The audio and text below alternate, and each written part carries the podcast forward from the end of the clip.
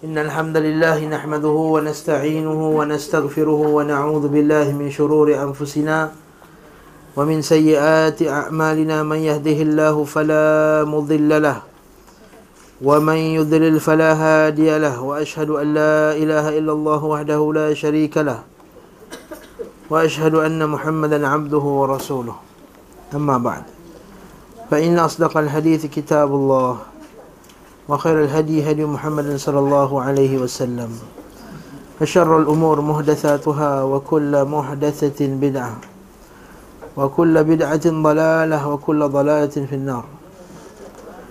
Sebenarnya kalam ialah kalam Allah Subhanahu wa taala, dan sebaik-baik petunjuk ialah petunjuk Nabi Muhammad sallallahu alaihi wasallam. Dan seburuk-buruk perkara ialah perkara yang diada-adakan dalam agama. Setiap yang diada-adakan itu adalah bid'ah.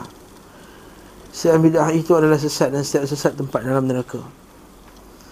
Hari ini kita sambung bab yang baru, itu fasal petunjuk beliau sallallahu alaihi wasallam tentang al-hadyu, udhiyah dan aqiqah.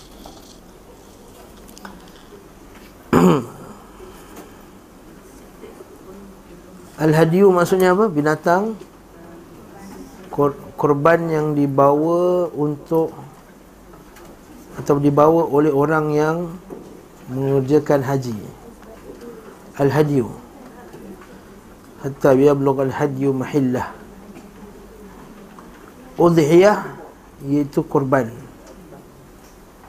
Aqiqah iaitu untuk kelahiran anak. Kita akan bincang nanti satu persatu. Menyembelih binatang termasuk daripada ibadah yang diperintahkan oleh Allah Subhanahu wa taala. Bila kita sembelih binatang, taqarruban ila Allah, untuk mendekatkan diri kepada Allah Subhanahu wa taala, maka dia adalah ibadah. Dan bila dia ibadah, maka sembelihan itu hanyalah untuk Allah Subhanahu wa taala. Tidak boleh seorang hamba menyembelih binatang taqarruban ilal jin. Tidak boleh seorang itu menyembelih korban kerana ingin mendekatkan dirinya kepada jin, kepada manusia, kepada wali-wali dan seumpama dengannya. Kerana menyembelih itu adalah ibadah. Kata Allah Subhanahu wa taala dalam Al-Quran, "Fasalli li rabbika wanhar." Maka dirikanlah salat kepada Tuhanmu, wanhar, dan sembelihlah untuk Tuhanmu. Maka Allah Subhanahu wa taala telah meletakkan hukum sembelih itu selepas salat, ataupun telah menyebut salat dan sembelih itu bersama, menunjukkan bahawa sembelih binatang itu sebagai tanda beribadah kepada Allah. Kalau dia sembelih binatang, tujuan dia untuk mendekatkan diri kepada Allah, maka ia itu dinamakan sembelihan ibadah. Adapun sembelihan-sembelihan lain untuk makan, untuk tetamu, yang untuk kita makan-makan, maka itu hukumnya harus, tidak wajib, tidak sunat. Namun ketika menyembelihnya, hendaklah menyebut nama Allah Subhanahu wa ta'ala. Seperti kata Allah Ta'ala dalam Al-Quran, وَلَا تَأْكُلُوا مِمَّا لَمْ يُذْكَرِ اسْمُ اللَّهِ عَلَيْهِ. Janganlah kamu makan binatang yang tidak disembelih dengan nama Allah Subhanahu wa ta'ala. Saya faham tak kat sini? Jadi sembelih ni ibadah. Kita faham tu satu dulu. Jadi bila orang tu sembelih untuk jin dan makhluk yang lain, maka dia telah lakukan syirik. Seperti kata Nabi sallallahu alaihi wasallam, Man dhabaha li ghairillahi faqad asyrak. Siapa yang sembelih binatang sebagai taqarruban, mendekatkan diri kepada sesuatu makhluk selain Allah Subhanahu wa ta'ala, maka dia telah melakukan perbuatan syirik. Dapat satu hadis, walau hadis ini dhaif, lemah, tapi maknanya menyampaikan maksud yang kita nak, iaitu kisah seorang lelaki yang dimasukkan ke dalam neraka kerana seekor lalat Dan seekor lelaki lagi dimasukkan ke dalam, seorang lelaki lagi dimasukkan ke dalam syurga kerana seekor lalat, seekor manusia. Ni seorang manusia ni dia lalu dekat dekat berhala, lalu penjaga berhala tu kata, sembelihlah, korbankanlah seekor binatang. Maka lelaki tu kata, aku tidak ada apa-apa binatang untuk disembelih. Dia kata, korbankanlah apa-apa walaupun seekor lalat. Maka dia pun bunuhlah lalat tersebut. Lalu Allah Ta'ala masukkan dia ke dalam neraka kerana seekor lalat. Yang kedua, diminta perkara yang sama juga, sembelihlah seekor binatang sebagai korban kepada berhala ini. Maka lelaki itu kata, aku tidak akan sembelih apa-apa walaupun seekor lalat. Lalu dia di, dibunuh ha, Dibunuh dan dimasukkan dalam syurga. Jadi orang pertama masuk syurga, masuk neraka kerana lalat. Yang kedua masuk syurga kerana seekor lalat. Orang tanya, Allah Ustaz, kenapa sebab lalat pun masuk neraka? Dan sebab dia syirik kepada Allah. Bukan isu dia pasal lalat tu, isu dia ialah syirik. ha, Inna syirka la zulmun azim. So syirik itu adalah sebesar-besar kezaliman. Okey, begitu faham tu ibadah, maka Allah Ta'ala telah memerintahkan kita untuk melakukan beberapa ibadah korban yang telah ditetapkan waktunya dan juga bilangan binatangnya dan juga umur binatang tersebut. Maka ia adalah Al-Hadyu, Udhiyah dan Aqiqah ni. Jadi kata Syekh rahimahullahu ta'ala, semua ini khusus pada delapan haiwan yang berpasangan yang disebut dalam surah Al-An'am, Thamaniyata azwaj minal dha'ni ithnain wa minal ma'z ithnain. Apa dia lapan tersebut? Iaitu berpasangan dua, dua, dua, dua, unta, lembu, kambing dan juga kambing biri-biri. Itu namakan lapan. Bukan lapan jenis binatang, maksudnya pasangan laki dan perempuan, laki dan perempuan, laki dan perempuan, jantan dan betina, betina jantan betina. Unta, lembu, kambing dan biri-biri. Maka selain daripada tu tak boleh lah. Burung unta walaupun lagi mahal. Burung unta, burung unta kan lagi mahal. Ostrich tak dibuat korban walaupun besar. Daging dia, daging dia banyak. Bahkan daging dia setengah lagi banyak daripada kambing. Lama, lelama. Macam tu tahu lama, L-L-A-M-A, lama.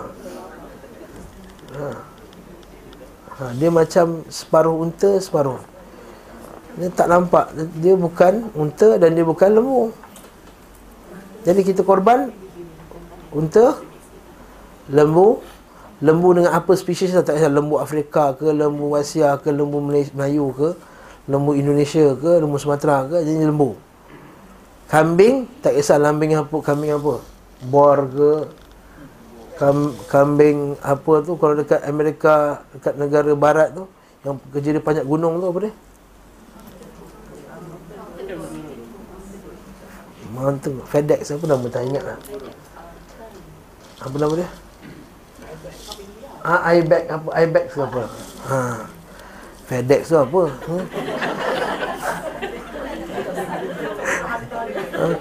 Okay. Tak kisah maksudnya apa jenis kambing. ha. Yang kedua, kambing tu kambing yang dibela. ha.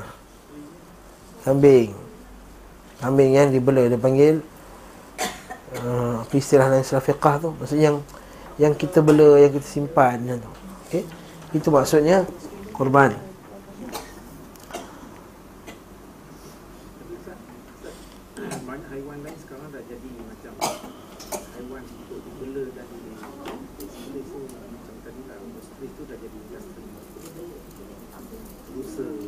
Ha, rusa. Kenapa tak ni? Kenapa tak ni? Kerana dengan nas. Kalau itu dia punya syarat kan, kenapa tak ikutkan zaman ni? Sebab dia datang dengan nas. Dengan nas. Allah Ta'ala sebut dalam Al-Quran, Thamaniyata azwaj minad dha'ni ithnain wa minal ma'z ithnain. Qul adh-dhakarayn So Allah Ta'ala sebut minal iblis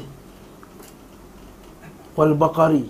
Allah Ta'ala sebut dalam surah Al-An'am tu, buka surah Al-An'am dalam kalau tak puas hati buka surah Al-An'am.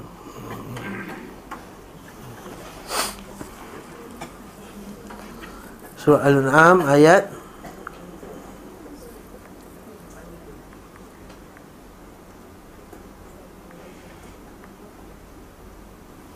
satu suap tiga.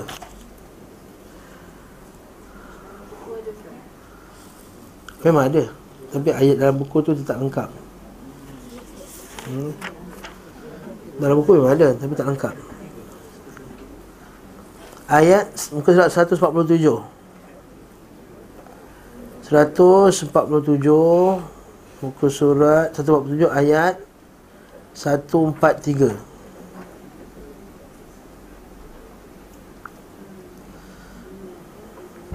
Hmm. Allah Ta'ala sebut. Ha, Masya Allah tak jumpa dia yang tanya, dia kena dapat nombor dah. Ha, kalau kata apa? Thamaniyata azwaj minad dha'ni ithnaini wa minal ma'zi ithnain. Qul adh-dhakaraini harrama amil unthayaini amma ishtamalat alayhi amma ishtamalat alayhi arhamul unthayain. Nabbi'uni bi'ilmin in kuntum sadiqin. وَمِنَ الْإِبِلِ اثْنَيْنِ وَمِنَ الْبَقَرِ اثْنَيْنِ قُلْ أَذَّكَرَيْنِ حَرَّمَ أَمِ الْأُنْثَيَيْنِ أَمَّا اشْتَمَلَتْ عَلَيْهِ أَرْحَامُ الْأُنْثَيَيْنِ أَمْ كُنْتُمْ شُهَدَاءَ إِذْ وَصَّاكُمُ اللَّهُ بِهَذَا فَمَنْ أَظْلَمُ مِمَّنِ افْتَرَى عَلَى اللَّهِ كَذِبًا كذبا ليضل الناس بغير علم إن الله لا يهدي القوم الظالمين. Binatang ternak itu delapan ekor, empat pasangan. Haa, Quran cakap terang-terang lah tu. Dari kambing biri-biri dua ekor, sepasang jantan dan betina. Dan dari kambing biasa dua ekor, sepasang jantan dan betina. Tanyalah wahai Muhammad kepada orang musyrik itu, adakah yang diharamkan Allah itu dua jantannya atau dua betinanya, atau dikandung oleh rahim dua betinanya? Terangkanlah kepadaku dengan berdasarkan ilmu pengetahuan syarak dari yang Allah menjadi dalil tentang haramnya, jika betul kamu yang benar. Sebab kes apa? Orang yang musyrikin dia kata, oh kalau kambing betina ni mengandung, ala-ala perempuan tak boleh makan, kecuali kalau yang keluar tu, kalau keluar tu anak jantan boleh share, kalau keluar tu anak betina tak boleh share. Ha, pandai-pandai mereka. Bid'ah ni, bid'ah ni. Ni bid'ah. Dia buat undang-undang sendiri.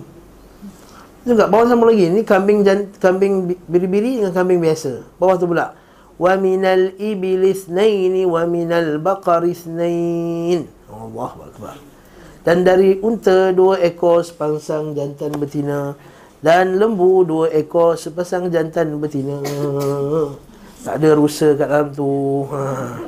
Rusa tak ada, lama tak ada, ostrich tak ada. Ha. Jadi itulah dalilnya. Okey, barakallahu fiikum. Walaupun kita bela, betul. Kita bela banyak sekarang, kita bukan bela macam-macam, kita bela sekarang, betul tak? Ikan keli pun kita bela. Yang macam-macam bela, tapi tak semua jadi Udhiyah, hadyu.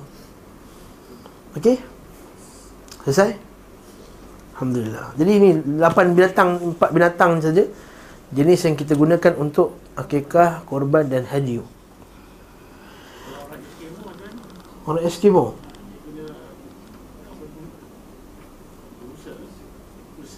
ha, dia terkeluar lah. Terkeluar dia tanggungjawab ni. Kan? Ha? Tak boleh terlepaslah daripada tanggungjawab ni. La yukallifullahu nafsan illa wus'aha. Ha. Allah Ta'ala tak beratkan orang melainkan apa yang disuruh beratkan. Dia tak suruh import lembu datang daripada datang ke Eskimo. Tak payah. Ha? Ma, la ilah. Tak, tak, tak perlu. Wallahu a'lam bissawab. Yang kita mengaji itu je lah. Tak tahu kalau ada pendapat lain ke fatwa-fatwa lain. Wallahu ta'ala alam bisawab. Tiba-tiba boleh ke buat anjing laut ke? Ha. Anjing laut boleh makan tak boleh makan? Puan Suraya confident boleh. Semua yang boleh. Kan taring ni besar tu. Ha. Ha. Wallahu alam bisawab. Tanya mufti. Ha. Dugong, dugong boleh makan dugong. Ha. Ha? Dugong? Tak nak tengok dugong. Bukan duyung, dugong. Duyung memang tak ada lah. Dugong. Nak tengok dugong? Comel pula je kan dugong. Ha? Ha, sikau, ayam panggil sikau. Kalau ikut kau tu boleh dah sini, dak ni kan. Aminal baqar. Baqar bahari. Makan ni surah kita kita akan tengok dalam dalam kitab Zadul Ma'ad yang ada bab nanti ada bab makanan. Dan juga ada bab buru. Apa? Tapi jawapannya awal tu macam Puan Suraya atas, apa, tak ada dalil yang mengharamkannya, halal lah dia. Ha, okay. Macam nak sembelih dia pula. Dalam tu macam ni kan. Okey, ha, itu fikir lain. Okey. Jadi pertama firman Allah uhillat lakum bahimatul an'am. Dihalalkan bagi kalian tak haiwan ternak, binatang ternak. Kedua firman Allah wa yadhkuru ismallahi alaihi fi ayyamin ma'lumat. Ha. Supaya mereka menyebut nama Allah pada hari maklumat. Dalam Quran ada ayyam ma'dudat, ada ayyam maklumat. Kalau maklumat ni hari tasyrik. Hari korban hari tasyrik, ayyam maklumat. Kalau ma'dudat hari-hari sepuluh tu satu sampai sepuluh Zulhijjah. Wa yadhkuru ismallahi fi ayyamin ma'lumatin 'ala ma razaqahum min bahimatil an'am. Ketiga firman Allah Ta'ala wa minal an'ami hamulatan wa farusha. Dan di antara binatang ternak itu ada yang dijadikan pengangkutan dan ada juga untuk disembelih. Hamulah. Qulu mimma razaqakumullahu wa la tattabi'u khutuwatis syaitan innahu lakum aduwwum mubin. Thamaniyata azwaj. Ayat tadilah. Ayat keempat, hadiyam balighal Kaabah. Sebagai al-hadyu yang dibawa sampai ke Kaabah. Ini semua ayat-ayat dalil berkenaan adanya korban hadyu tadi. Jelaslah al-hadyu yang dibawa sampai ke Kaabah berasal dari delapan haiwan yang berpasangan dalam surah Al-An'am. Nota kaki bawah tadi dah jelaskan. Ini adalah kesimpulan hukum yang dikemukakan oleh Ali bin Abi Talib. Sembelihan yang merupakan qurbah, pendekatan diri kepada Allah. Dan ibadah ini ada tiga, Al-Hadyu, Udhiyah dan Aqiqah. Rasulullah sallallahu alaihi wasallam pernah berkorban dengan menyembelih kambing dan unta. Beliau juga pernah berkorban untuk isteri-isterinya dengan menyembelih lembu. Dan beliau sallallahu alaihi wasallam berkorban di tempat mukimnya pada saat umrah serta ketika haji. Mukim masa tempat dia duduk kat Mekah dengan itulah. Termasuk sunnah beliau sallallahu alaihi wasallam adalah mengalungi kambing dan diberi cap. Cap apa tu? Itu kalau nak untuk al-hadyu tu dia tanda sikit dekat kambing tu bahawa ini adalah tujuan dia untuk hadyu. Maka jangan usik. Okay, jangan buat makan. Sebab kan nak musafir jauh-jauh. Mana tahu kan terlepas punya hadyu tu orang sembelih buat makan on the way nak pergi. On the way nak pergi. Pergi haji lah. Mekah dengan Madinah jauh. Madinah dengan Mekah. Apabila unta Nabi, apabila Nabi sallallahu alaihi wasallam mengirim haiwan korban al-hadyu dan tetap berada di tempat mukimnya, maka tidak ada satu pun yang menjadi haram baginya di antara hal-hal yang halal. Jika Nabi sallallahu alaihi wasallam berkorban dengan unta, nescaya beliau sallallahu alaihi wasallam mengalungi dan memberinya cap. Beliau membelah sedikit punuknya, bahagian kanan, punggungnya, bahagian kanan, hingga darahnya mengalir. Punggung itu calik sikit. Cari sikit bagi ada keluar darah, bagi ada tanda. hmm. Kata Al-Imam Syafi'i rahimahullah, pemberian cap ini di bahagian kanan demikian dilakukan oleh Nabi sallallahu alaihi wasallam.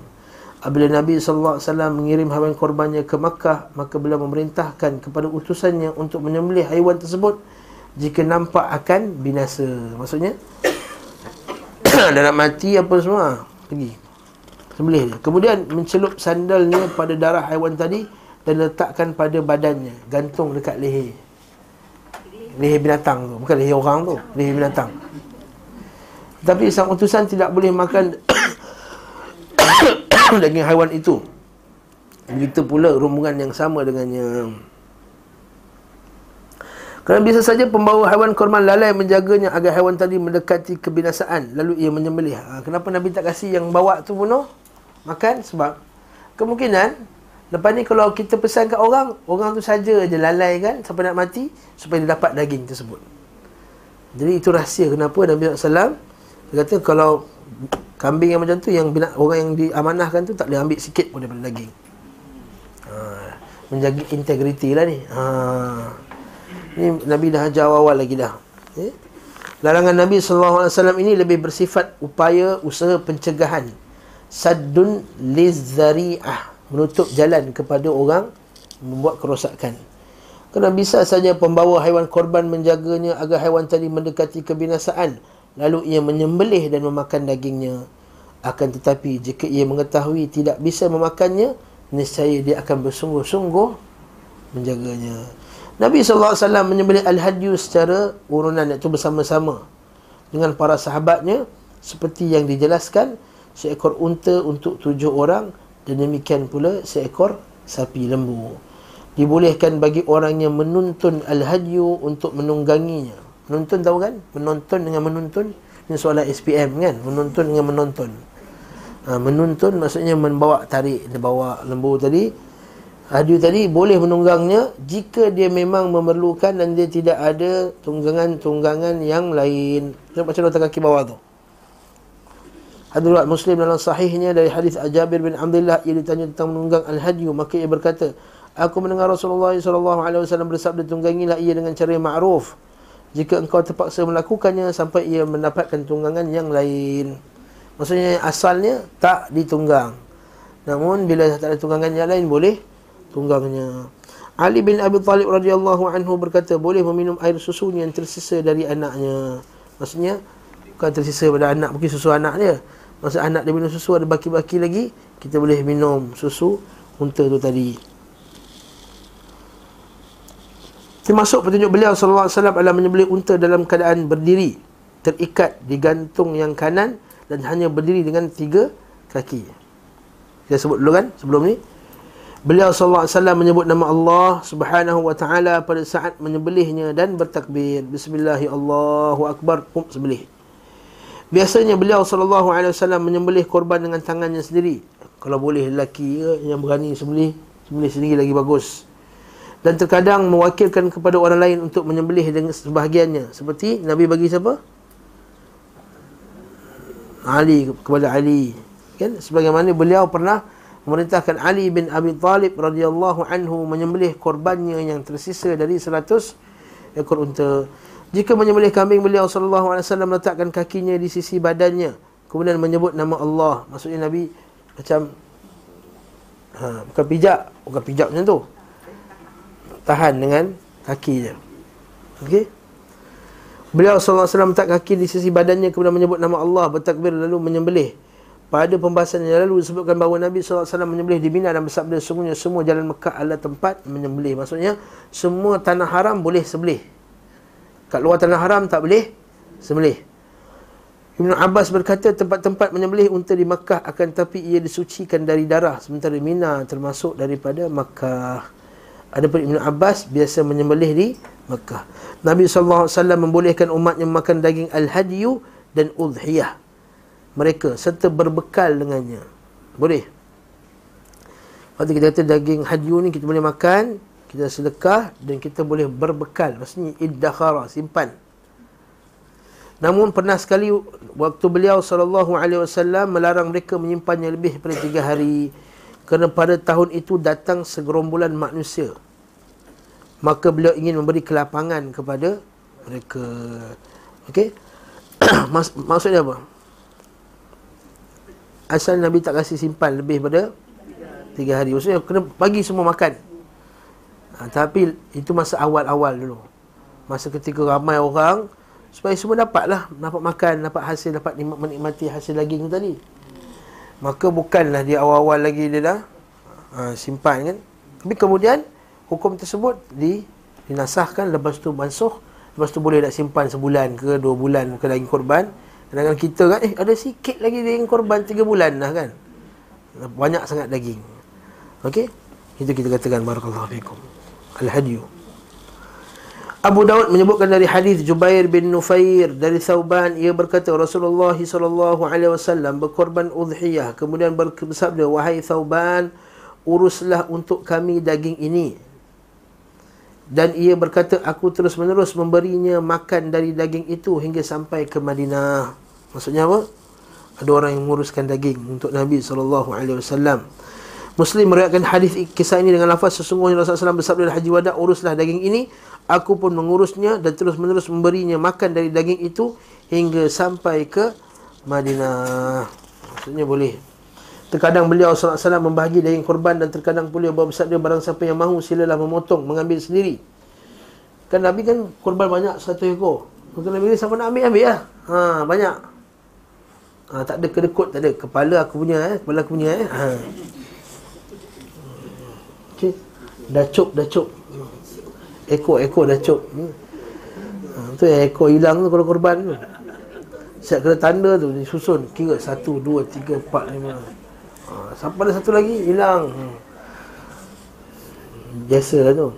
Saya kata kau tak nak hilang, korbanlah sendiri. Kan? Dia datang, dia buat, dia lah hantar lembu kat masjid. Dia suruh kita buat. Dia goyang kaki kat tepi tu, isap okok. Lepas tu bila korban-korban semua daging nak bagi, eh mana saya punya ni, mana saya punya ni, ekor tak ada, perut tak ada, ini tak ada, paru apa semua, dah dapat daging. Saya kata kau nak ambil semua buat sendiri. Pergi ambil, pergi ambil lembu tu letak tepi-tepi masjid tu, ha, pergi sembelih. Lepas tu ambil lah mana yang kau nak, baki kau biarkan situ, kita orang ambil. Ha. Ni dah suruh orang, menyusahkan orang pula. Minta maaf, kalau terkena tu nasib lah. Ha. Hmm. Lepas tu sekali tu mak saya kata, asyik tak dapat je perut. Mak saya suka perut, perut, perut, perut halus tu. Nak buat sate sedap tu kan, masak lemak ke, cilapi. Asyik tak dapat, dia usus kecil ni. Sekali akhirnya kita buat sendiri je, ha, buat depan rumah. hmm? Ambil lah mana enak, kita buat dengan kawan-kawan kita lah semua. Okay? Beliau sallallahu alaihi wasallam biasa melakukan, melakukan keduanya. Maka hal ini dijadikan dalil bolehnya merebut apa-apa yang ditebar, baik berupa wang maupun kuih di pesta pernikahan maupun selainnya. Jadi no problem. Sebab nak ambil, boleh. Ha, boleh kita cepat-cepat ambil. Ha, tak ada dalil haram. Kata apalah, teruk je perangai. Ha. Tapi cuma jangan menzalimi orang lain lah. Mana boleh cop? Tak boleh cop. Mentah-mentah awak imam boleh cok ekor, banyak cantik. Jadi kalau tak nak, undi. Kalau tak nak bergaduh, undi. Ha. Ha. Boleh ke buat maksudnya? Ah, ha, ambil dulu dapat. Yes. Dah sembelih biar buat, ambil sendiri, uruskan kalau banyak. Tapi sekarang ni kita dah, kita sebab semua nak dapat, maka kita kata kita kumpulkan dulu untuk kita bagi-bagikan. Hmm. Baguslah apa yang dia buat alih di masjid-masjid sekarang, baguslah dia bagi-bagi, letak dalam plastik dua kilo, dua kilo, dua kilo, sistematik sikit, tak berebut. Ha. Tapi ada benda yang saya nak komen buat masjid ni pula, A J K dapat empat kilo, Bangladesh dapat satu kilo. Apa teruk bangai? Bagilah sebaliknya. Ha, sebaliknya. Okay, memanglah kita kata tak ada masalah. Tapi kita adalah sikit sifat kemanusiaan sikit. Ha? Uh, sebab pun korban ni dia patutnya bagi bertiga kan. Satu kita makan, satu bahagian kita makan, satu sedekah pada orang miskin, satu bahagian kita hadiah. Hadiah tu maksud kita hadiah pada siapa-siapa lah, yang kaya ke, yang miskin ke. Jadi hadiah. Yang miskin tu untuk yang miskin, bahagian tersebut. Kan? Wa'atu'imu ba'is al-faqir, Allah Ta'ala dalam Quran. Dan berilah makan kepada al-ba'is al-faqir, kepada ba'is al-faqir. Bagi ayat lain pula kata al-qani' wal-mu'tar. Al-Qani' wal-Mu'tar. Berilah kepada Al-Qani' wal-Mu'tar, Yang yang meminta-minta dan yang tak meminta-minta. Jadi kita faham, yang minta tu orang miskin, yang tak minta-minta tu hadiah bagi jiran-jiran kiri kanan. Itu antara sunnah Nabi sallallahu alaihi wasallam. Seterusnya, Petunjuk beliau sallallahu alaihi wasallam dalam menyembelih al-hadyu, haiwan korban, umrah dan qiran. Termasuk petunjuk beliau sallallahu alaihi wasallam dalam menyembelih hadyu umrah di Al-Marwah dan hadyu qiran di di Mina. Demikian juga yang biasa dikerjakan oleh Ibnu Umar. Nabi sallallahu alaihi wasallam tidak pernah menyembelih hadyu miliknya melainkan setelah tahallul, keluar dari ihram. Nabi sallallahu alaihi wasallam tidak pernah tidak pernah menyembelih hadyu sebelum hari raya korban. Faham tak ni? Sebab kalau sembelih sebelum hari raya korban tak sah. Okey. Dan di antara para sahabatnya pun tidak ada yang melakukannya. Begitu juga beliau sallallahu alaihi wasallam tidak menyembelihnya melainkan setelah matahari terbit dan setelah melempar jamrah. Maka di hari itu ada empat amalan yang beliau kerjakan secara berturutan, iaitu pada hari raya haji itu, iaitu melempar jamrah, menyembelih korban, bercukur dan tawaf ifadah.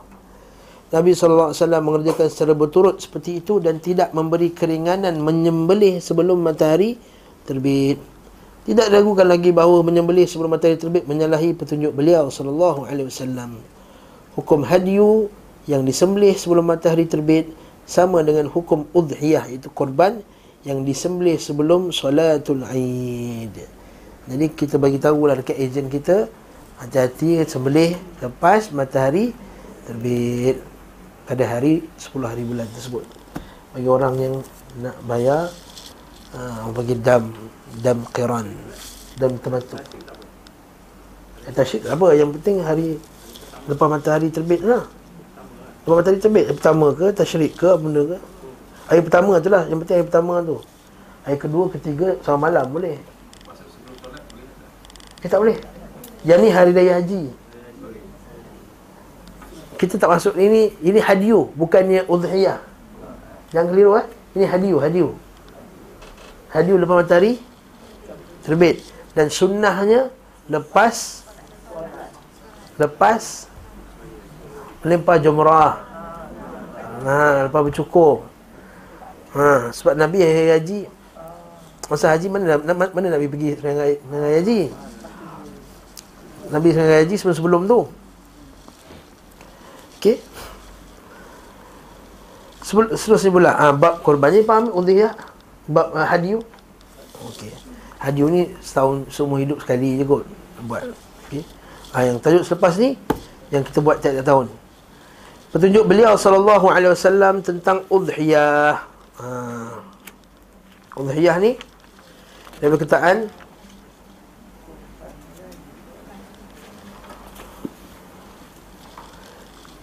korban. Okey. Beliau sallallahu alaihi wasallam tentang udhiyah, haiwan korban bagi yang tidak mengerjakan haji. Waktu penyembelihan korban, Nabi sallallahu alaihi wasallam tidak pernah meninggalkan menyembelih udhiyah. Ha, dengar ni. Lepas tu keluarnya pendapat para ulama' pada beberapa pendapat dalam masalah hukum korban. Adakah dia wajib ataupun sunat muakkad. Ulama' mazhab Syafi'i kata hukumnya sunat muakkad. Beberapa ulama' mazhab yang lain mengatakan hukumnya adalah wajib bagi orang yang mampu. Nabi kata sesiapa yang mampu untuk sembelih dan dia tak sembelih korban, Nabi kata fala yaqrabanna masajidana, maka jangan di dekat dengan masjid kami. Jangan tak pergi sembahyang raya lah, kata dia tu. Maksudnya seumpama tak ada faedah. Jadi para ulama kata siapa yang mampu wajib ke atasnya. Okey, Allah Ta'ala alam besar. Beliau pernah berkorban dengan dua kibash, kambing jantan, dan menyembelih keduanya setelah salat Aid. Beliau sallallahu alaihi wasallam mengkhabarkan man dhabaha qabla as-salah falaysa minan nusk wa innama huwa lahmun qaddamahu li ahlih. Barang siapa yang sembelih sebelum salat hari raya, maka dia tidak termasuk bahagian ibadah an-nusuk. Nampak tak an-nusuk? Ha. Lepas tu pernah sekali saya ceramah di tempat tu, Saya kata sembelihan hanya milik Allah. Tak boleh kita sembelih untuk makhluk. Maksud kita sembelihan ibadah tu. Faham tak? Saya bagi dalil, inna salati wa nusuki wa mahyaya wa mamati lillahi rabbil alamin. Sesungguhnya salatku dan nusukku. Nusuk tu sembelihanku. Hidupku dan matiku hanyalah milik Allah. Lalu dia kata, ustaz, nusuk tu bukan haji ke? Ha, dia loya buruk kita. Dia nak nafikan hukum sembelihan tu. Sebab dia, dia geng-geng kubur-kubur ni, yang sembelih-sembelih kubur ni. Bukan nusuk ni haji. Ini dalil hadis ni jelas. Siapa yang sembelih sebelum solat, falaysa minan nusuk. Ha. Memanglah nusuk tu haji juga kan? Dia kata apa? Khudhu anni manasikakum. Ambil daripadaku cara lakukan haji. Tapi manasik tu kan banyak. Lepas tu manasik tu jamak kepada nusuk. Nusuk-nusuk yang banyak jadi manasik. Antara nusuk ketika haji adalah sembelih. Antara nusuk ketika uh, bulan hari-hari haji itu sembilan, sepuluh, sebelas, dua belas, tiga belas bulan Zulhijjah itu adalah sembelih. Jadi tafsiran yang termasuk tafsiran nusuk itu adalah sembelih. Okey. Faham tak isu saya ni? Wa inna ma huwa lahmun qaddamahu li ahli. Siapa yang sembelih sebelum solat raya, maka dia seumpama daging yang sembelih untuk makan-makan je. Maka tak ada pahala. Tak sah. Tak dianggap sebagai binatang korban hari raya.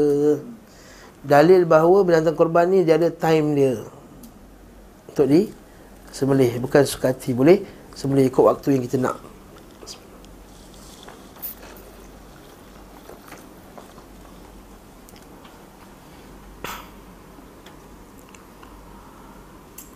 Inilah perkara yang ditunjukkan oleh sunnah dan petunjuk beliau sallallahu alaihi wasallam.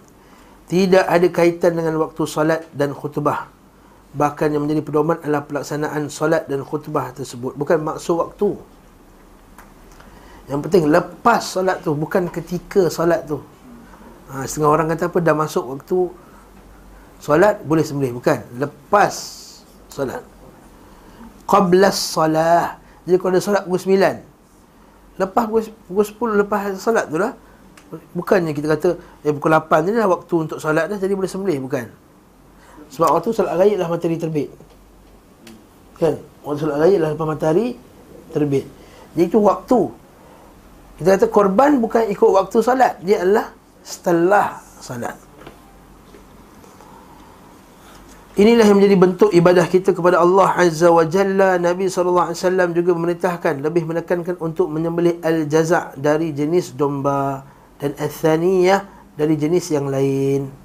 Al-jaza' ni sejenis kambing lah, okay? Dan al-thaniyah iaitu kambing yang dah umur dua tahun. Kita panggil thaniyah, kita panggil thaniyah Ithnani, thaniyah, yakni yang telah cukup umur. Itu syarat dia kambing lepas dua tahun, lembu lepas dua tahun, dan unta lepas lima tahun untuk sembelih. Ha, sebab tu kadang-kadang orang ngam-ngam dua tahun ni, asal kurus je kecil, eh, lembu korban. Dia ngam-ngam dua tahun, dia ambil, tak apalah, jadi sah.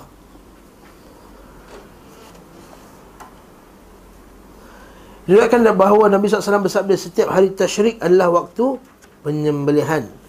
Namun hadis ini munqati', terputus. Sanadnya tidak terbukti bersambung. Tapi ada nota kaki bawah tu. Tapi hadis ini sahih. Ha.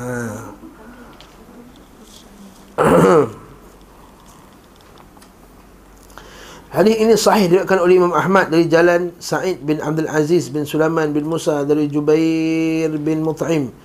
Para perawinya siqah kecuali Sulaiman bin Musa, tidak bertemu dengan Jubair bin Mut'im. Okey, dan banyaklah panjang cerita dia, namun kita kata hadis tu hadis yang sahih. Lepas tu para ulama kita mazhab Syafi'i, dia kata hari sembelih sampai tiga hari. Kadang-kadang setengah-setengah masjid tu lembu dia, kambing dia banyak benar, empat puluh ekor, tiga puluh ekor. Masjid dekat Keramat tu, Al-Ansar, sampai tiga puluh ekor. Pas-pas lah sikit kat masjid yang tak ada lembu tu. Ha, kan? Kalau dah banyak sangat lembu, pas-pas lah sikit masjid yang tak ada lembu tu. Okay, cuma ha, bab-bab yang nak pas-pas ni, satu benda yang kita kena ingat. Sunnah dia adalah kita buat dekat tempat kita. Ha, itu benda yang kita kena faham. Sebab sekarang semua nak nak buat dekat luar. Ha, Kemboja, Vietnam, seumpamanya Palestin. Dia betul, mereka berhajat kepada daging. Tapi kita kata, bagi sedekah lah, bagi mereka buat kat sana. Nak sedekah-sedekah lah, tapi jangan tak buat ibadah korban kat negara kita, kat tempat kita. Kerana dia adalah ibadah. Maka kalau kita semua kita bagi hantar luar negara, maka hilanglah syiar sembelih dekat kita punya tempat. Sedangkan dia syiar, dia sunnah. Ha? Oh, sana tiga ratus je, sini enam ratus. Allahu Akbar. Ha? Tahun ni lagi mahal. Tak apa lah. Dia buat sana terlepas lah, pahala sunnah. Terlepas syiar-syiar. Ha? Kita kata tak kisahlah. Kita kata sekarang sunnah lagi mahal daripada sekat tiga ratus. tiga ratus sekejap je. Dan kita kata ini untuk orang yang mampu. Kalau dia tak mampu, ada tiga ratus je. Tak mampu, tak perlu. Dan tak juga disyariatkan kongsi satu bahagian dua orang. Tak. Satu bahagian buat dua orang, kita tak cukup kan? Ha, katakanlah satu bahagian empat ratus lima puluh standard sekarang, ataupun lima ratus lembu.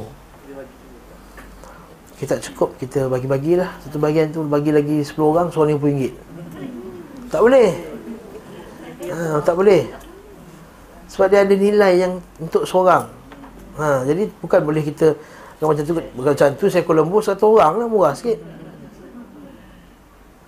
Kan? Jadi kita tak. Tidak, itu tidak sunnah. Sunnah ni adalah ikut satu bahagian tu seorang. Yang kedua, dia tak dibuat dekat negara luar. Ha. Nampak? Nabi wakilkan tapi masih lagi dekat depan mata dia, dia buat. Jadi sunnahnya buat dekat tempat di mana kita berada sekarang.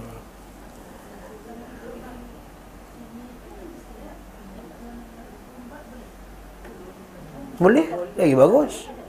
Nak pahala lebih. Nabi kan buat sampai seratus ekor. Boleh? Ha, sini seekor, di sana seekor.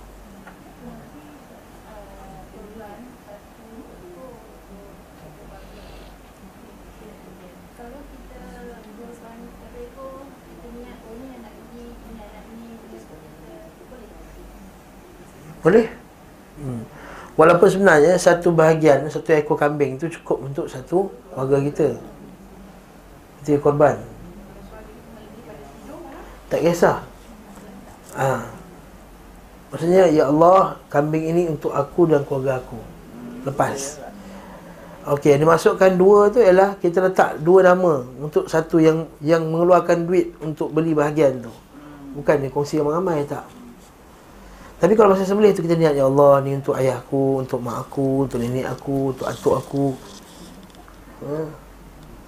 Sampaikan juga pahala-pahalanya, semua macam tu lah. Anak-anak semua dah sembelih seekor, cukup. Faham? Okey.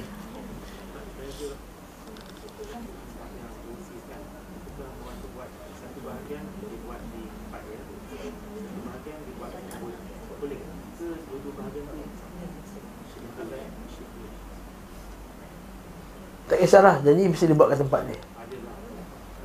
Tak kisahlah Kemboja ke, Palestin ke, Rusia ke. Yang penting tempat dia, dia buat sunnah. Jangan tinggalkan sunnah. Syiar sembelihan tu pada sepuluh hari bulan, sebelas, dua belas, tiga belas hari raya haji tu jangan ditinggalkan semata-mata niat nak sedekah kat tempat lain. Jadi kalau dia balik kampung, dia masuk kat kampung, dia buat kat kampung dia. Kalau tak balik kampung, dia buat kat sekat K L. Yang penting kat depan mata dia buat. Sunnah.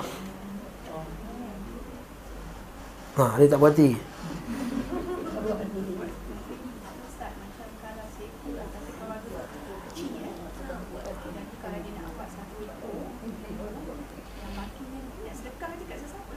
Boleh? Dia sebenarnya macam ni. Satu keluarga, wajibnya tu seorang tu, satu. Jadi kalau satu bahagian tu dah ambil, satu ekor kambing atau satu bahagian, maka satu, lepaslah kewajipan keluarga tersebut. Tapi ingat keluarga apa? Keluarga yang nucleus tu, keluarga kecil tu. Dia anak, anak yang bukan ada pendapatan sendiri. Kalau anak tu dah kahwin, tu kira keluarga dia lah pula. Hanya mentinggi ke bapak lagi. Dah ada kerja apa semua, amak buatkanlah, amak buatkanlah. Awak buat sendiri, dah ada gaji, dah ada keluarga, dah ada anak-anak, buatkan satu tu. Jadi kalau kita ada, masa saya, mak saya ada adik-adik enam, jadi tujuh lah. Ha. Yes. Sekali kakak saya yang nombor satu pula, anak dia besar-besar, dah ada, dah ada anak-anak lain. So dia buat masing-masing. Ni syiar, satu keluarga satu. Bukan satu kabilah tu satu.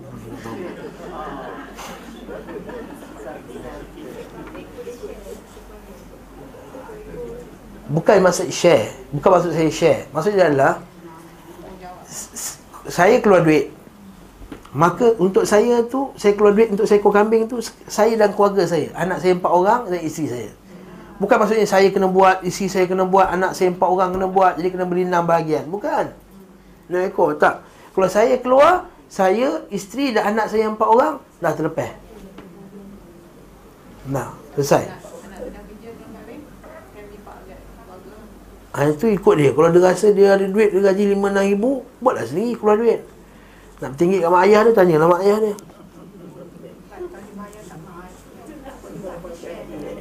Ha?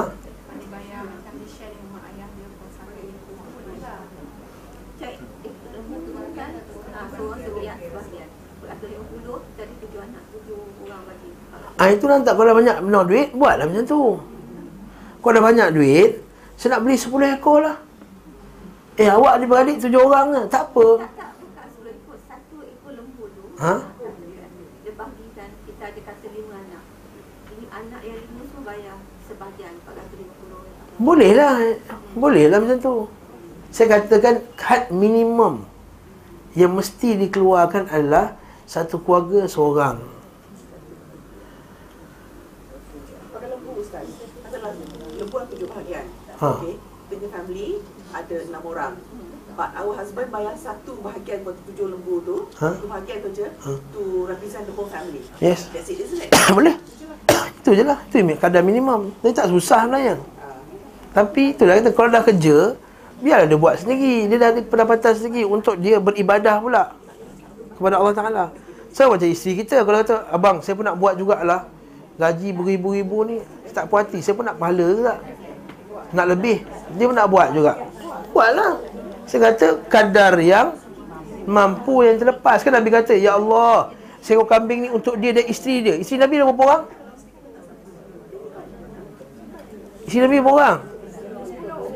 Sebelas. Isteri Nabi. Dan satu masa sembilan. Sepuluh. Satu meninggal kan? Satu sembilan. Dua meninggal. Maka sekali, nampak Nabi kata, ini aku, anakku dan isteri-isteriku. Isteri Nabi berapa ramai? Dan ada si Nabi yang kuat sedekah. Kan nama seorang tu, nama dia apa? Zainab kan? Ha, Zainab yang paling kuat sedekah. Maksudnya dia ada duit tak? Dia ada duit. Ha, tapi Nabi buat seekor kambing. Ha, kambing. Sama dengan satu bahagian lembu. Ha. Ha. Ha, itu cerita dia kambing. Seekor kambing. Ha, tak pati. Huh? Ha? Yes. Ya, betul. Bukan. Satu ekor lembu sama satu satu kambing sama satu bahagian lembu.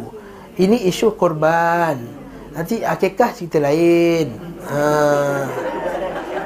Ha, akikah cerita lain. Ni korban. Ha. Akikah selain akikah satu anak satu. Kau dah lahir tiba-tiba dapat tujuh anak macam okto oktomam tu. Yang keluar lapan anak dia sekali. Maka lapan anak tu lapan lah dia kena lapan ekor. Jangan pula dia kata satu keluarga satu ustaz kata bukan. Itu lain. Itu cerita akikah. Ini korban. Okey, puan Suraya.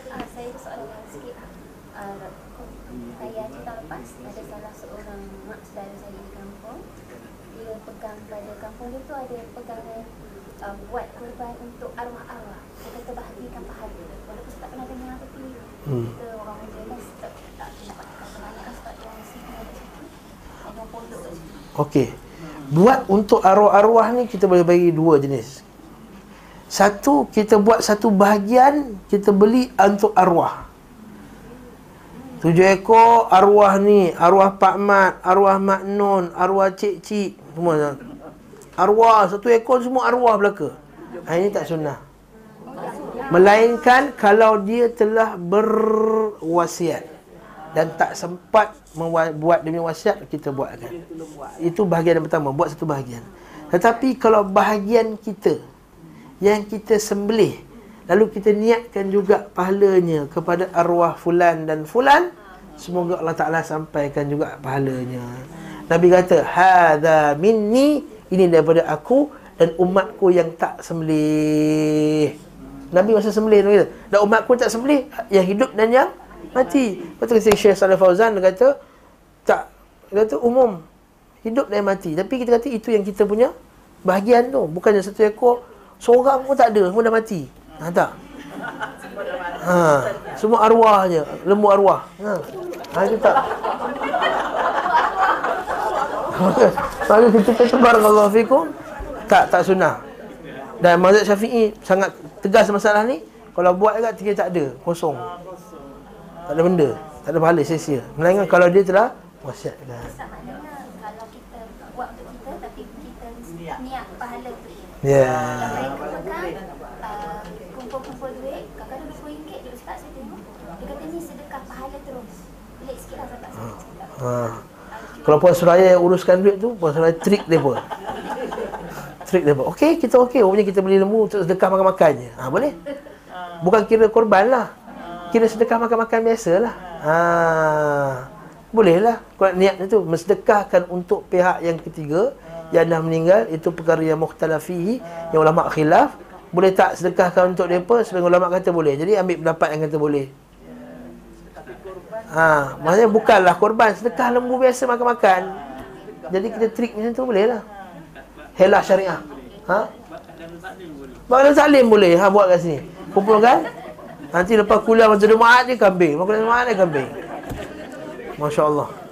Contoh Contoh Ha? Sedangkan yang baik ya? Masya Allah. Okey, faham jelas. Okey, ada pun larangan menyimpan beliau, larangan beliau sallallahu alaihi wasallam menyimpan daging korban lebih dari tiga hari, tidak menunjukkan bahawa penyembelihan hanya dilakukan pada tiga hari sahaja. Oh, ya, ini Ibn Qayyim punya pendapat eh? Kerana hadis hanya mengandung dalil tentang larangan bagi orang yang berkorban menyembelih sesuatu dari daging korbannya lebih dari tiga hari sejak penyembelihan.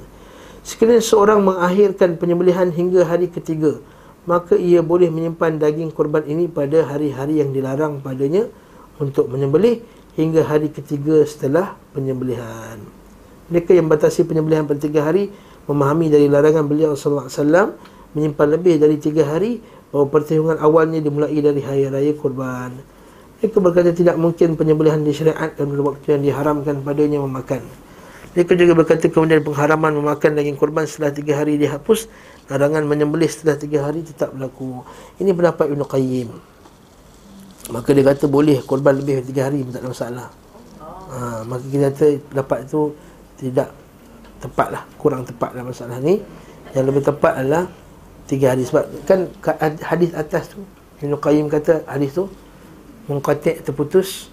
Tapi ulama-ulama mazhab kata semuanya hadis ni sahih. Okay. Mereka, maka dikatakan kepada mereka, sungguhnya Nabi sallallahu alaihi wasallam tidak melarang kecuali menyimpan daging korban lebih dari tiga hari, dan tidak melarang berkorban setelah tiga hari setelah hari raya korban. Di mana hubungan antara keduanya? Sungguh larangan menyimpan daging korban setelah tiga hari dengan pengkhususan menyembelih tiga hari setelah hari raya korban tidak memiliki kaitan apa-apa pun. Kerana dua hal.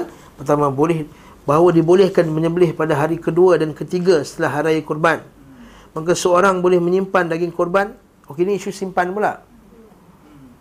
Okey, kan Nabi kata tak boleh simpan daging korban lebih pada tiga hari.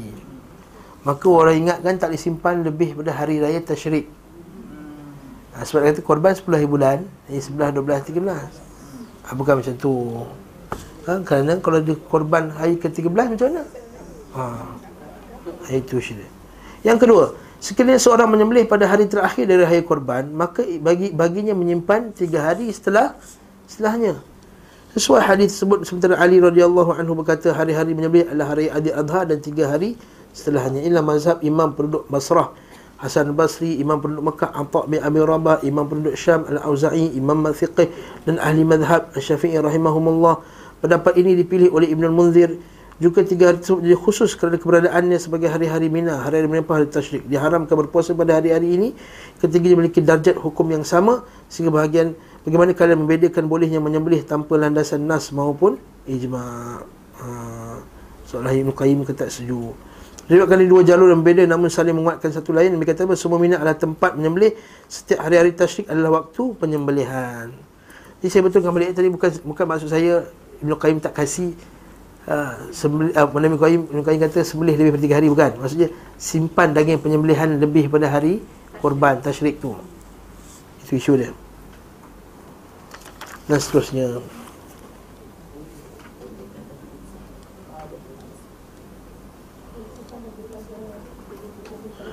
Dalam masalah ini muka surat sebelah ada empat pendapat. Salah satunya setelah dikemukakan di atas. Empat pendapat berkaitan dengan sembelih. Yang pertama dia kata yang hari majoriti mazhab, iaitu hari raya korban sebelas, dua belas, tiga belas. Jadi ada berapa hari? empat hari. Okey, dikuatkan lagi dengan hadis Nabi kata hari raya Adha dan hari Tashrik ialah hari al-aklu wa syurb, hari makan dan minum. Jadi memang kita disuruh makan dan minum hari tersebut. Itu haram puasa pada empat hari tadi. Okey, pendapat yang kedua dia kata waktu menyembelih adalah hari raya korban dan dua hari setelahnya. Dia kira tiga hari hari korban dan sebelas dan dua belas. Ini pendapat Imam Ahmad, Malik dan Abu Hanifah. Ini adalah pendapat sebahagian sahabat. Pendapat ketiga, waktu menyembelih hanya satu hari je. Pendapat ini nukil daripada Ibn Sirin.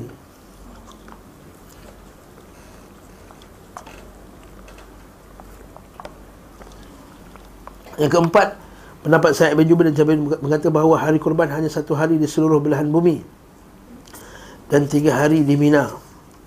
Kerana hari-hari itu di Mina adalah hari-hari manasik berupa melempar jumrah, tawaf dan mencukur, maka ia digolong sebagai hari-hari menyembelih berbeza bagi penduduk selain negeri Mina. Okey, maka dia kata ini untuk kat negeri sana saja, kat Mekah saja, dan Mina saja. Yang lain tak sunnah, yang tak betul lah, pendapat yang lemah. Pendapat yang tepat adalah pendapat jumhur. Termasuk petunjuk beliau bawah ni, bagi siapa yang hendak menyembelih korban Udhiyah dan telah masuk hari-hari sepuluh Zulhijjah adalah tidak boleh mengambil sesuatu dari rambut dan kulit sembelihannya. Larangan ini tercantum dalam Sahih Muslim. Adapun Ad-Darqutni menurutku yang benar riwayat ini adalah sampai mauquf kepada Ummu Salamah. Termasuk petunjuk beliau sallallahu alaihi wasallam. Saya rasa terjemahan ni kurang tepat. Betul kan? Terjemahan tu.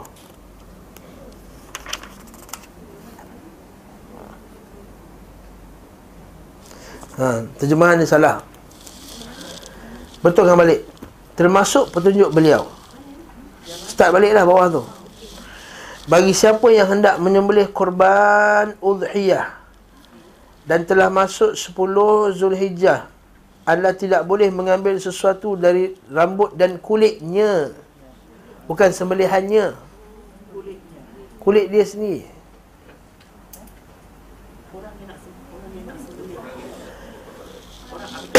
Orang yang nak sembelih, orang yang nak korban,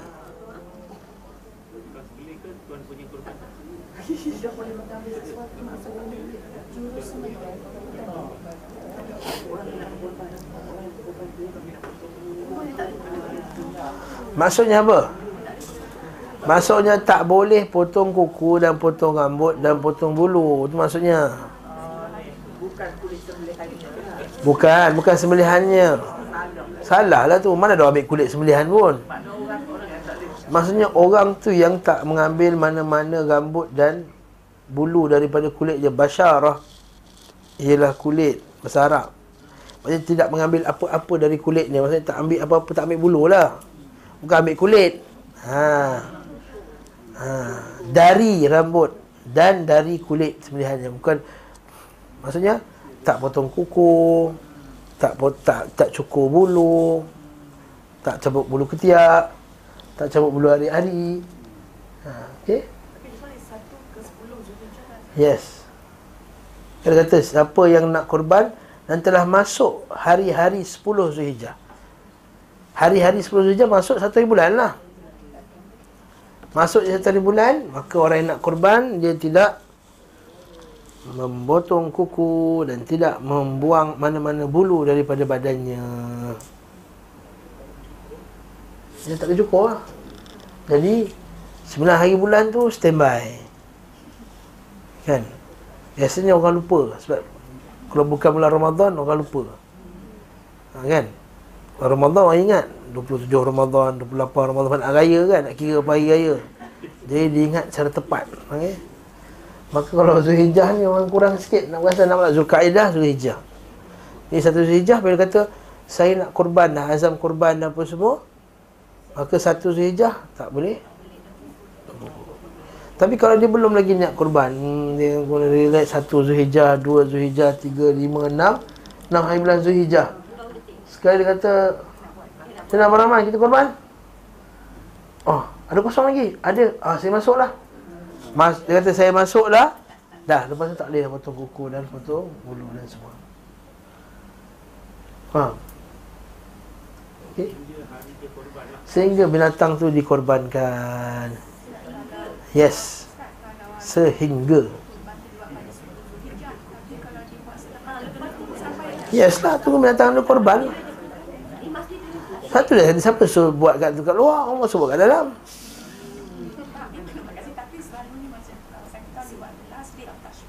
Jadi last day lah. Ustaz tak tahu lembu mana satu, ada lima puluh ekor lembu. Ha, tunggulah sampai semua selesai. Potonglah kuku.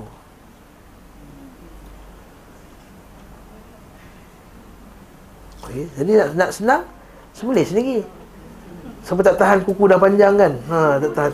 Eh, kuku dah panjang. Memang kita kan. Eh, bila ni, bila nak sembelih ni, kuku dah panjang ni. Ha, maka kita pun sembelihlah sendiri, selesai. Cepat.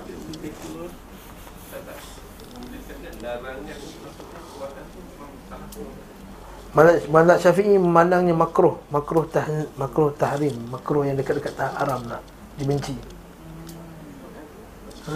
Ada pun mazhab lain memandangnya haram. Potong kuku tu kalau dah masuk. Ha. Ha. Ha, kalau setengah pendapat para ulama-ulama, ulama hadis wajib. Ha?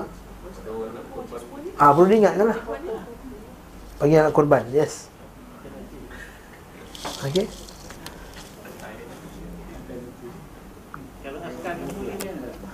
Askar dengan polis tu lain cerita. Ha, askar boleh kena smart. Kuku boleh cek ke polis? Boleh cek kuku ke? Janggut dia apa semualah.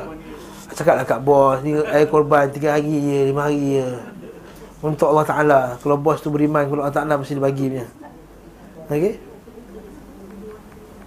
Hukum masl al-bashara li dhahi.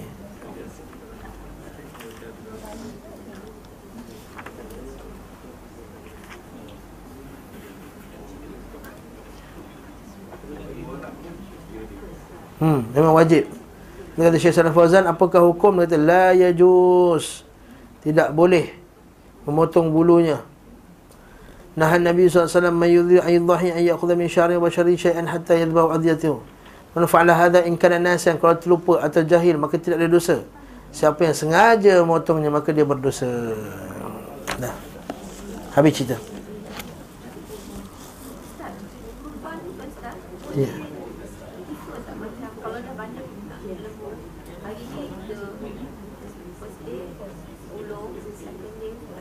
Boleh?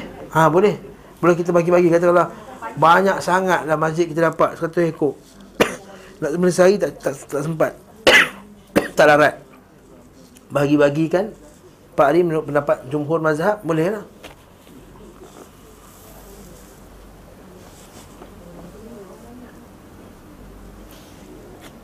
Hmm.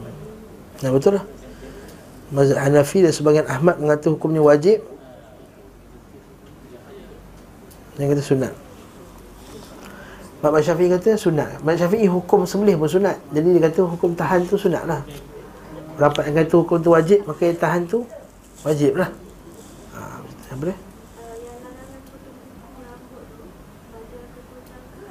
Pada orang yang korban tu. Orang yang korban. Yes, bukan semua anak-anak tak kena. Orang yang korban. Yang korban. Yang dah bagi nama, yang dah keluarkan duit untuk sembelih. Al-mudhahi. Liman yurid an yudhahi. Bukan tukang sembelih juga. Ha, kan kalau yang buruk pula tukang sembelih, bukan. Yang akan menyembelih. Hmm.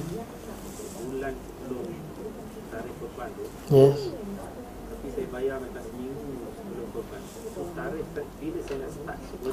Siapa yang mahukan, liman yuridu, siapa yang nak, walaupun dia bayar last minute. Bukan isu dia bayar, isu dia adalah dia nak, dia nak korban ke tak. Yes. Yes. Hmm. Niat awal tak kisah, niat awal yang penting kena tahan bila masuk satu Zulhijjah tu. Ha, bukanlah kalau saya niat setahun daripada sekarang nak kena potong pun, matilah kita. Allahu Akbar. Ha, masuk Guinness Book of Record lah. Ha? Kuku terpanjang dunia. Ha. Kan ada siapa yang masuk? Adin kata, astagfirullah.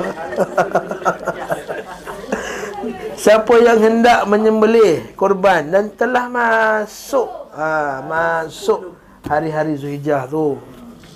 Okey, semua terus-terusnya.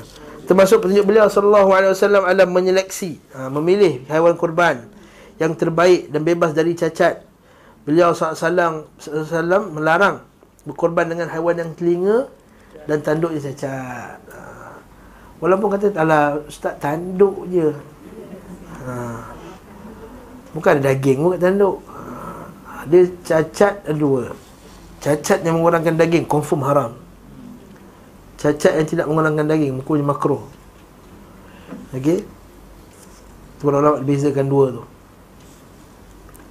Diriwayatkan oleh Abu Dawud radhiyallahu anhu, disebutkan bahawa beliau sallallahu alaihi wasallam memerintahkan untuk merhatikan mata dan telinga. Maksudnya merhatikan kebagusan mata dan telinga yang tidak berkorban dengan haiwan yang buta. Muqabalah, mudabarah, syarqa dan tidak juga kharqa. Ada muqabalah adalah haiwan yang dipotong bahagian depan telinganya. Mudabarah haiwan yang dipotong bahagian akhir telinganya. Syarqa adalah haiwan terbelah telinganya. Dan kharqa adalah haiwan telah disobek telinganya. Maksudnya telinga yang sobek pun tak boleh. Apatah lagi kalau terpotong kaki, terpotong apa semua, tak boleh. Binatang demam ke apa ke lagi tak boleh. Ia menyebutkan pula daripada Nabi sallallahu alaihi wasallam empat jenis haiwan yang tidak boleh dijadikan korban udhiyah. Haiwan buta sebelah yang sangat jelas kebutaannya. Haiwan yang sakit yang sangat jelas sakitnya. Haiwan yang pincang jelas pincangnya, terpotong bahagiannya. Haiwan yang patah yang tidak bisa berjalan. Haiwan yang kurus yang tidak bersumsum, maksud tak diisi dalam badannya tu. Yang ni kerana kurusnya sangat hingga haiwan tu tidak lagi bersumsum, maksud tak ada tulang lah. Lembik sangat. Ia juga menyebutkan bahawa Rasulullah sallallahu alaihi wasallam melarang berkorban dengan musyfarah, al-mustaq, mustaq, mustaqsalah, al-baqqa, al-musyayyah dan al-kasra'. Al-musyfarah adalah haiwan yang telinganya dipotong hingga ke pangkal sampai terlihat gendang telinganya. Al-mustaqsalah adalah haiwan yang tanduknya dipotong hingga pangkalnya. Al-bahqa adalah haiwan yang matanya dicongkel. Al-musyayyah adalah haiwan tidak mampu mengikut haiwan lain kerana kurus dan lemah. Al-kasra' atau kasirah adalah yang patah. Wallahu alam bissawab. Beliau sembelih korban di musalla, lapangan tempat salat. Di antara petunjuk beliau salat salat adalah menyembelih haiwan korban di musalla. Sebab kita raya, sembahyang raya dekat musalla. Bukan ingat musalla ni musalla K L A, bukan. Musalla tu bukan surau, bukan. Musalla itu adalah tempat kita dirikan salat hari raya, tempat lapang. Lepas tu sunnahnya buat tempat lapang. Siapa ada pangkat besar-besar ni, hantar surat lah kat JAKIM sikit. Kalau tahun depan ni raya kita buat kat Stadium Negara ke, Bukit Jalil ke, ha, buat tempat yang besar-besar ke, Kantara Merdeka ke. Ya, anak-anak boleh je buat Kantara Merdeka tu. Sembahyang raya tak boleh, kita buat.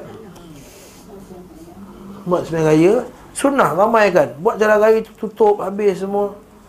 Kalau perarakan kemerdekaan boleh je tutup jalan. Ada sama juga raya kita tutup jalan, sembahyang ramai-ramai, buat sejadah masing-masing. Lepas tu kita sembelih banyak-banyak tepi jalan tu. Buat puati. Satu ni pasal dia orang ikat binatang. Sebelum disembelih dia ikat binatang macam nak. Asalnya tak diikat. Nabi sallallahu alaihi wasallam kata lepaskan fal yurih dhabihatahu. Nabi kata. Nabi kata idza dhabahtum fa ahsinu adh-dhabha wa idza qataltum fa ahsinu al-qatlah wal yuhidda syufratahu wal yurih dhabihatahu. Kata Nabi sallallahu alaihi wasallam. Siapa yang nak korban, maka Nabi kata apa? Siapa nak bunuh, bunuhlah cara yang baik. Siapa nak sembelih, sembelihlah cara yang baik. Maka tajamkanlah pisau sembelihannya dan rehatkanlah sembelihannya. Jadi rehatkan sembelihannya, tengoklah cara, macam mana. Tapi tengok keadaan juga. Kalau lembu tu kau tak ikat pula, nanti tersepak kepala orang ni. Macam berlaku kes orang penyembelih tu kan, ustaz tu terpotong tangan dia habis, mati terus. Dia pakai perangai hebat tu kan, lembu tu zap sikit, terpotong tangan dia ni, pendarahan yang banyak, meninggal. Terlepas. Yes? Terlepas. Jadi kalau menyebabkan keselamatan nak kena ikat, ikatlah. Ya, sebab kita tahu masa korban tu ramai sangat orang yang nak sembelih. Bukan semua orang ada skill.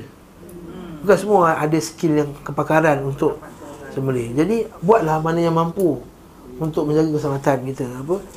Dan dah lepas sembelih tu bukalah.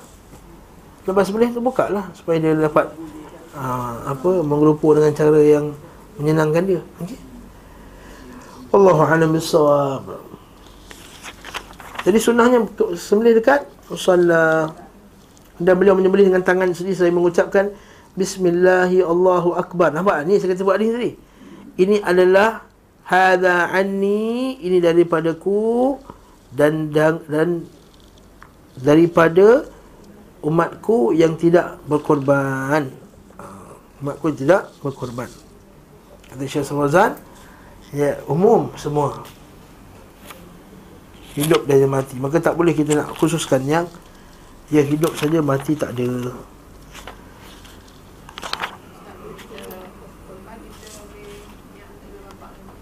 Boleh?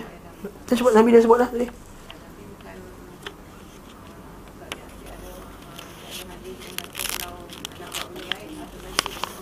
Ya, sama lah juga.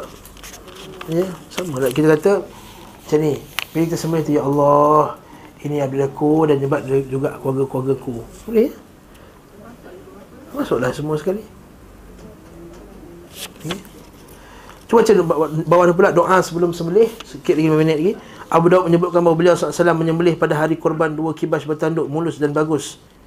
Beliau menghadapkan keduanya, beliau mengucapkan wajjahtu wajhiya lillazi fataras samawati wal arda hanifan وما أنا أنا من المشركين إن صلاتي ونسكي ومحياي ومماتي لله رب العالمين لا شريك له وبذلك أمرت وأنا من المسلمين اللهم منك يا الله daripada engkau, walaka dan untukmu ya Allah, an Muhammadin wa ummatihi.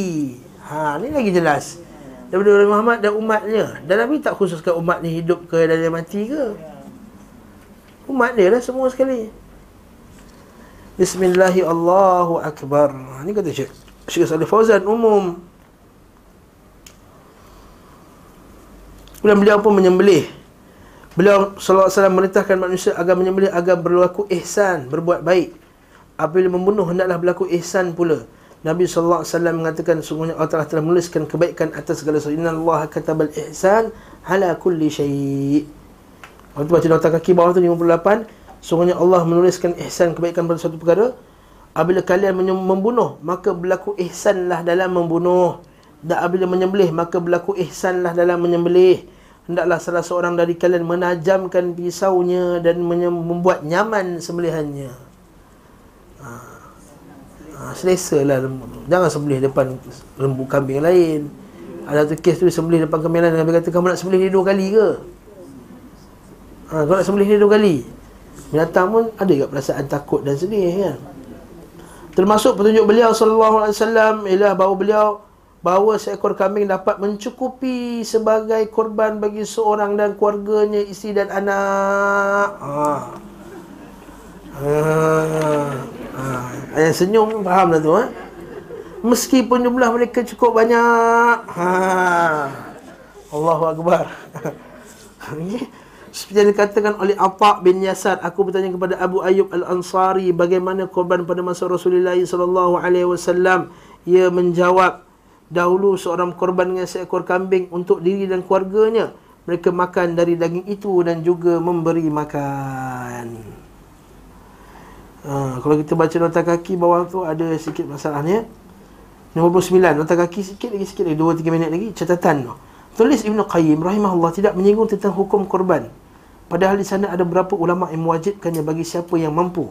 Mereka adalah Rabi' ar-Ra'i, Rabi' ar-Ra'i, Al-Awza'i, Abu Hanifah al-Layth dan sebagian ulama Maliki. Mereka mendasari pandangan itu dengan hadis-hadis yang di bawah ni. Bawah tu hadis pertama tu kita baca matan dan terus, barang siapa memiliki keluasan dan ia tidak berkorban, maka janganlah ia mendekati tempat solat kami, dan sanadnya hasan. Hadis sahih oleh Hakim. Dan sisi penetapan dalil, ketika Nabi sallallahu alaihi wasallam melarang mereka mereka yang memiliki keluasan untuk mendekati tempat salat jika tidak berkorban, maka hal itu menunjukkan bahawa ia telah meninggalkan kewajipan, seakan-akan tidak ada faedah untuk mendekat ia saat ia meninggalkan kewajipan tersebut. Hadis yang kedua pula, hadis panjang, kita baca sanad dan terus matan dia. Nabi sallallahu alaihi wasallam berkhutbah pada hari Arafah. Beliau bersabda, atas setiap penghuni rumah keharusan berkorban di setiap tahun dan juga al-atirah. Beliau berkata, tahukah kamu itu antara itu yang biasa dinamakan ar-rajbiyah, iaitu apa dia? Larjab lah. Larjab tu. Ketiga, ha, aku menyaksikan Nabi sallallahu alaihi wasallam pada hari korban bersabda, barang siapa menyembelih sebelum memulai salat, maka hendaklah ia menggantikan posisi yang lain. Dan barang siapa belum menyembelih, maka hendaklah ia menyembelih. Baik Imam Bukhari dalam lafaz, barang siapa yang menyembelih sebelum salat, maka hendaklah ia mengulanginya, mengqadaknya. Perintahnya secara zahirnya adalah wajib, sementara mereka yang tidak mewajibkan tidak mampu memiliki apa-apa dalil. Allahumma, melainkan kecuali ada satu dalil riwayat oleh Imam Ahmad dan musnadnya. Kita baca matan dia terus. Ibn Abbas berkata, aku mendengar Rasulullah sallallahu alaihi wasallam bersabda, tiga perkara yang menjadi fardu atasku, namun ketiganya adalah sunnah atas kalian, iaitu witir, sembelih dan salat duha. Tetapi hadis ini lemah. Alhamdulillah. Baru nak lega lah. Lega lah tak korban. Rupanya hari ni lemah. Alhamdulillah. Jadi korbanlah kita barang siapa yang ada kemampuan. Mampuan macam mana Ustaz? Ada mampu, ada duit. Ada duit, ada makan semua, dan duit lebih untuk beli korban. Maka mampulah tu, insya Allah.